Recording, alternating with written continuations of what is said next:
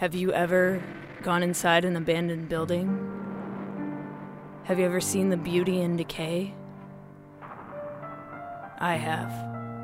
I don't know how the city is legally allowed to just keep all of this medically contaminated material lying around inside these old decaying buildings.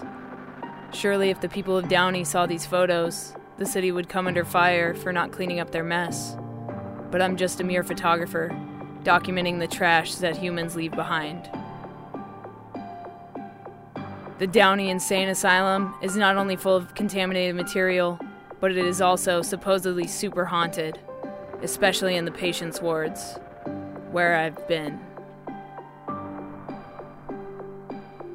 Let me tell you, if I hadn't believed in ghosts before visiting the patient wards here, I became a believer upon stepping into this asylum. It's so dark and eerie that it literally takes your breath away.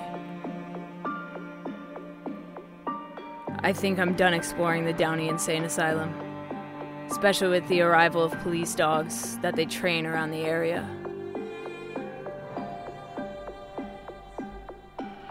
Welcome to the No Tracers podcast, where I will be diving deep into the world of abandonment, the world of decay, and the world of urban exploration photography.